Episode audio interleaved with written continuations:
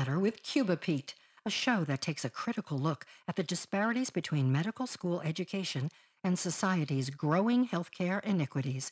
Join Dr. Pedro Cuba Pete Greer each episode as he interviews the experts working to transform medical education and ensuring that future doctors are trained to provide equitable and compassionate health care for all communities. Dr. Greer received the Presidential Medal of Freedom in 2009, honoring his dedication to providing health care to underserved populations.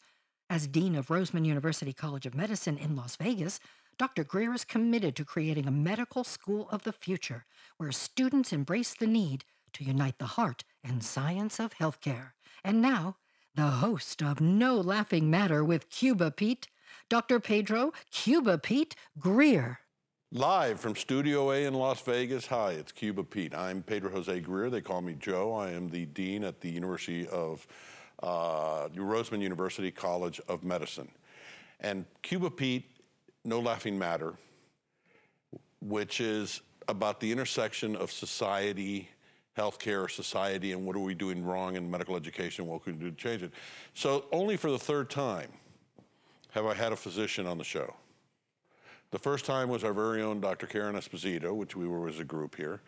The second time was when we were, uh, Kamara, when we were talking about uh, uh, the empowered group and also the importance of mental illness. And today, today we have somebody who I uh, consider not only a close colleague, but a friend, a person I have the greatest admiration for, and I have known him since we were in Miami, and he used to be in my department there, and here now he is the associate dean for uh, clinical education as well as chief medical officer for the entire university in our clinical practice, which, which means our Rose, Roseman Medical Group, our Genesis, et cetera, et cetera, and who has a background that makes him probably the most qualified physician I've ever met. He's a former high school teacher, college professor, a graduate of film school and screenwriting, right?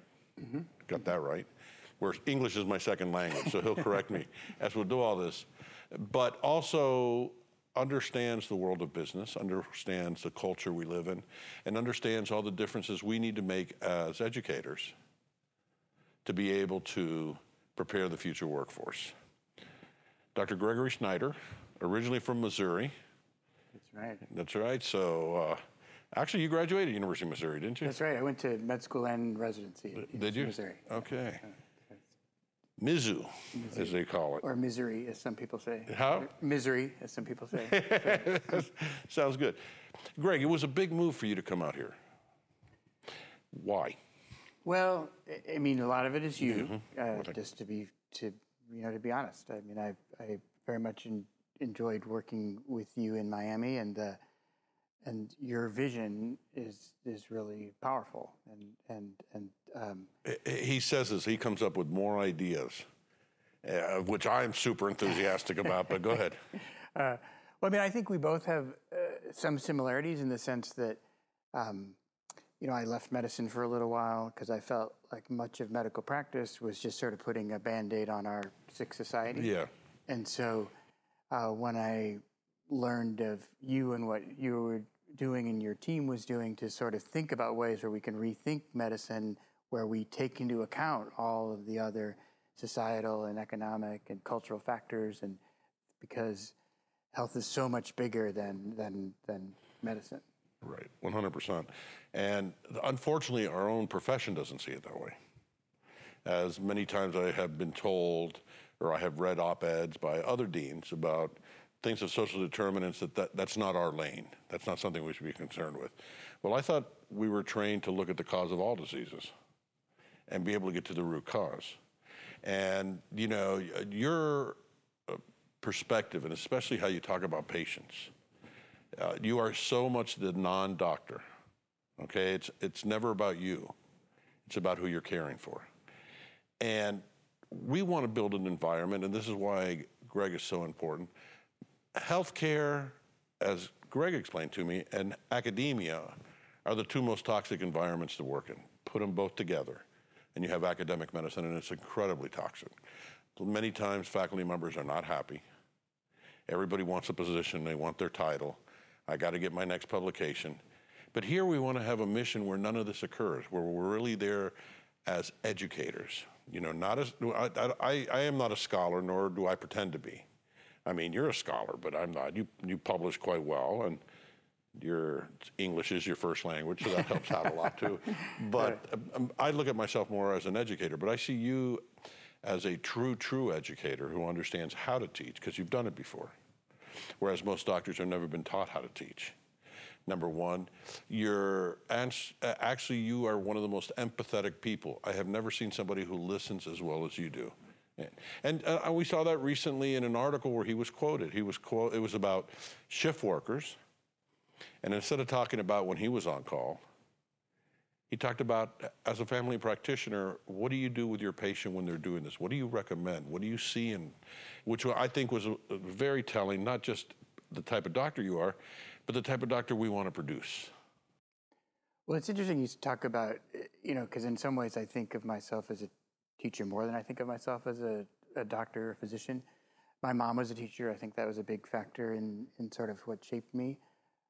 But I, I also think that even teaching, the best teaching is is actually not pouring out information. It's listening right. and meeting people where they're at, finding out how they can grow and develop, and and teaching is best when it's helping people to learn as opposed to giving them something. And I think the same thing for being a physician that trying to find where people are at, what needs they have, how you can help them, how they can grow, how what they need to to make them best their best selves. And and, and we're a profession that we're supposed to be giving, not taking. And that has sort of shifted. We've lost a lot of our, our virtues humility, empathy, compassion. But that's only going to come back in the students from various things. Number one is our Genesis program to put them in a place where they can really learn humility and get that power or differential shifted, but also from the environment, the teachers that are in front of them.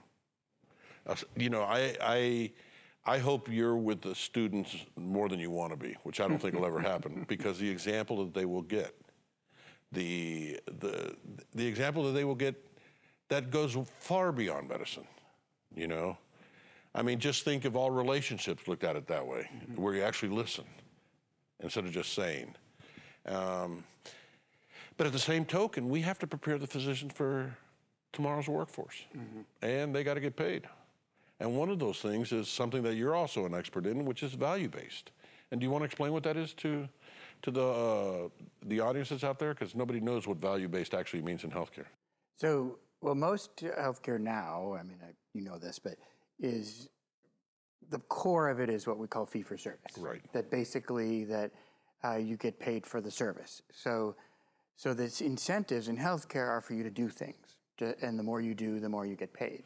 And as such, uh, uh, aside from the disparities that occur, but the, the which costs really high costs, but also because the, if that's the vending machine, those that do the most expensive procedures are going to do more than and and and and you can game that system.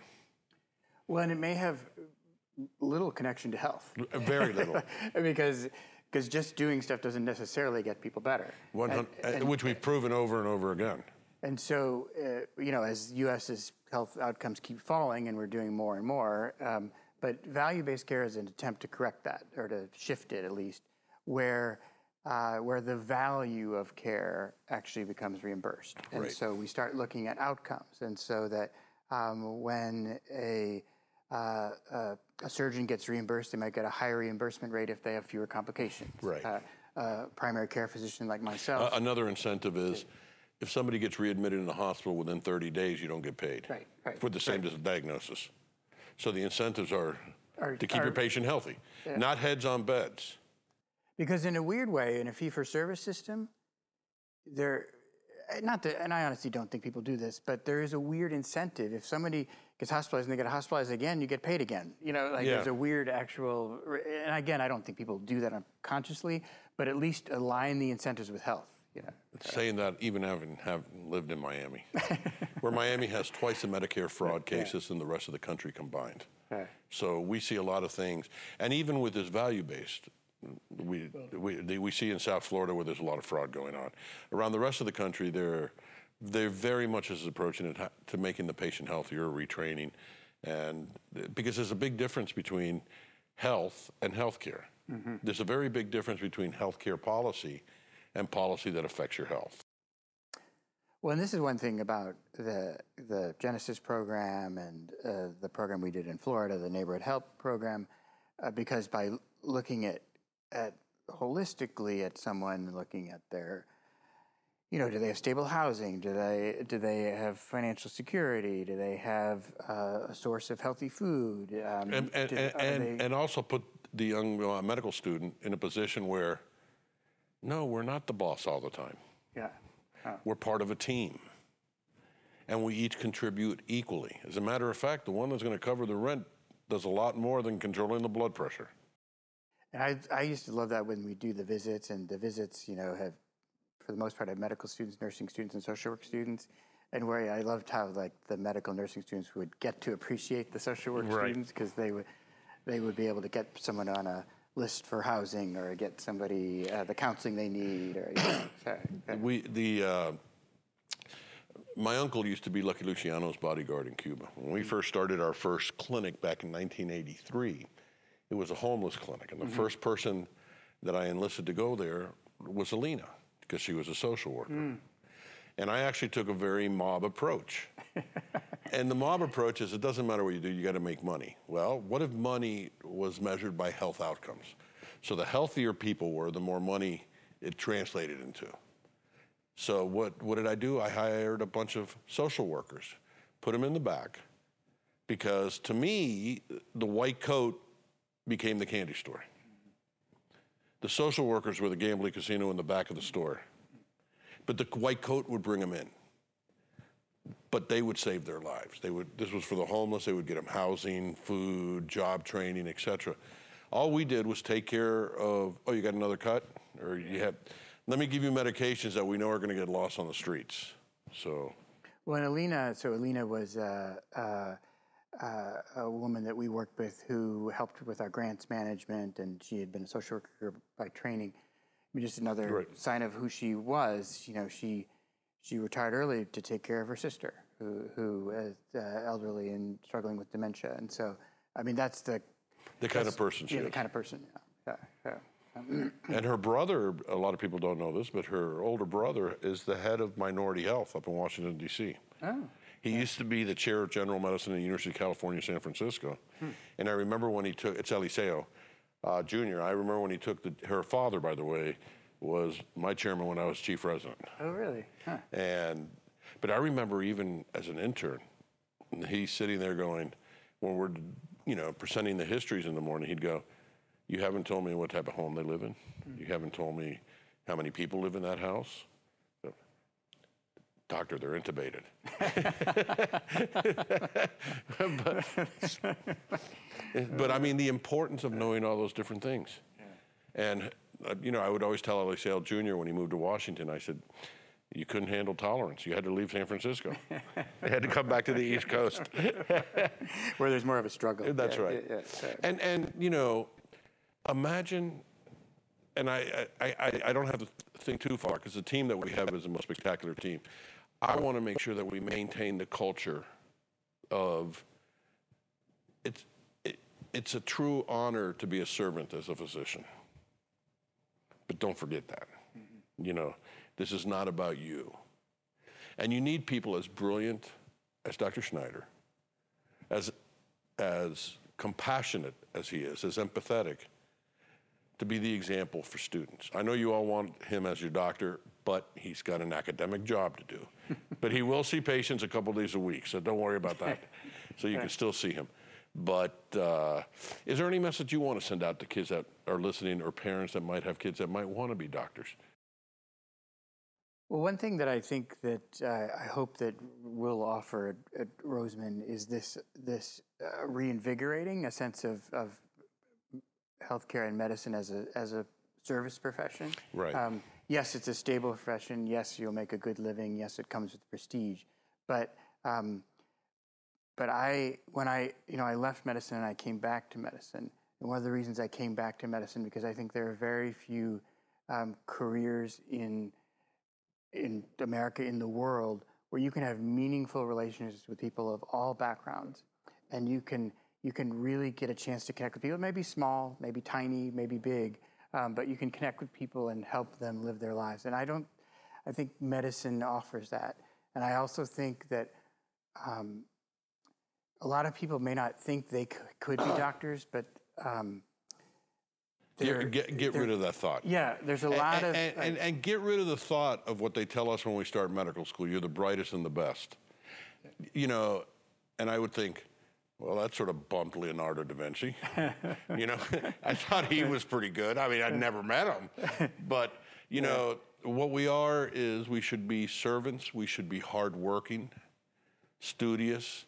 You, you- can't be stupid and be Well, it- a lot of things, but you're not stupid Da come Vinci's- work with yeah. us. I mean, you, you know, you, you maybe what you need is to be exposed to different things. We want that first generation college kid. Why do we want that first generation college kid? For various reasons. They're hungry. They'll be the first ones in their family to own generational wealth. And I'm not talking Bill Gates. I'm talking you have a house you could leave your children, or you can pay for their education, something of that nature. And not only that, the other thing we got to do is get doctors here in Las Vegas. So why don't we get them from right here?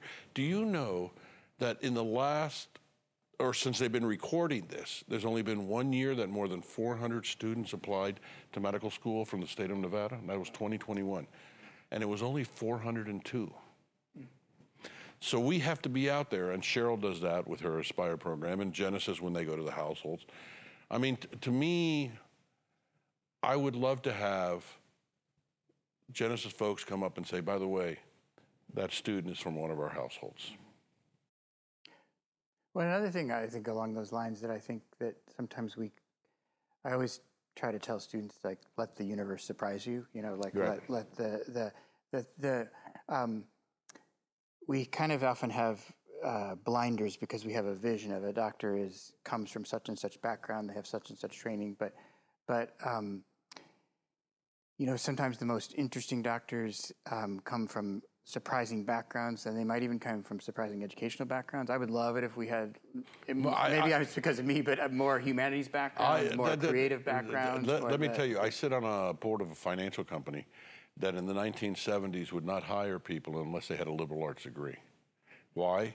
Because as the owner of the company said, I can teach you business, but I can't teach you to be a critical thinker.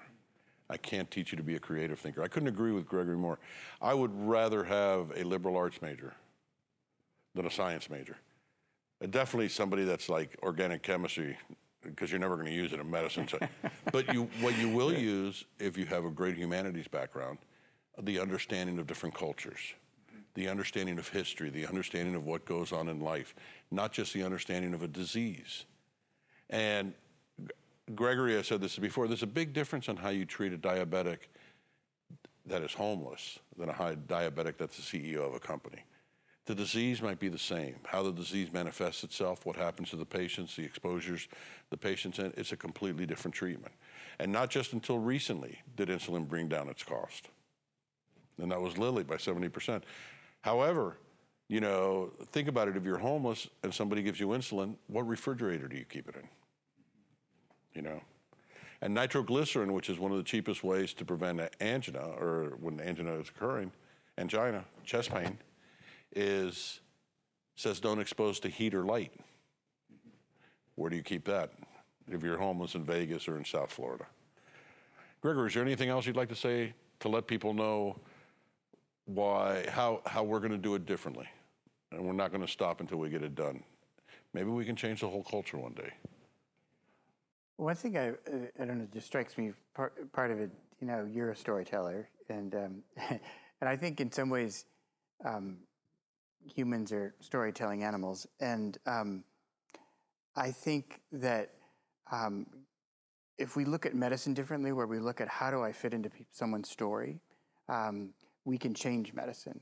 Uh, and then we can hopefully practice medicine in a way that people will tell stories about. and that it'll spread and ripple out. And so, as you, as Well, you you, were the faculty advisor also for the publication the students did, for the Eloquor, the Eloquor, where they do prose, uh, just narrative writing, or just paintings, anything to do with that. The- I think the importance of doing that in a medical school is that if you want to make a change in the world, you you better be able to tell a story. And so that by training our students to be able to do that, we hope that they're the ones because medicine is shifting drastically now, and that's not going to stop for the next couple of decades. So we need these young minds that can do that, can tell the story, that can make the difference, that are in the profession for the right reason. You guys, it's not about your title, it's not about your position. And believe me, there's no poor doctors. There's some that are very wealthy, but there's no poor doctor. Medicine is about serving, and it's one of the greatest things you could ever do. Don't ever forget that. And and work on that humility part. Important, you know, just a little bit. just a little bit. Gregory, thank you so much. Thank you very much. Uh, uh, And now, now your wife is a real hero because my daughter tells me that because she's a, a lawyer that works with the very poor. yes, and, And I got to tell you, when my daughter got into law school, I said, "Congratulations!" I said, "I, I know you're smart. I married up. I know you like to help people. Why don't you want to be a doctor?" And her response to me fascinated me. She said, "Dad, you don't get it. Physicians are doctors to people. Lawyers should be doctors for society. And if we become doctors for society to make it better, then we can live in a great nation." Thank you, sir. thank you. Thank you for being here. and from Studio A in balmy Las Vegas, it's Joe Greer and Gregory Schneider saying thank you for listening uh, thank you. And do good. If you enjoyed today's podcast, please subscribe, like, and comment on your favorite podcast platform. If you'd like to support the groundbreaking work that Dr. Greer is doing at the Roseman University College of Medicine, please donate at the link below. Thanks for tuning in to No Laughing Matter with Cuba Pete, as together we work to unite the heart and science of healthcare to serve all in our communities. See you next time.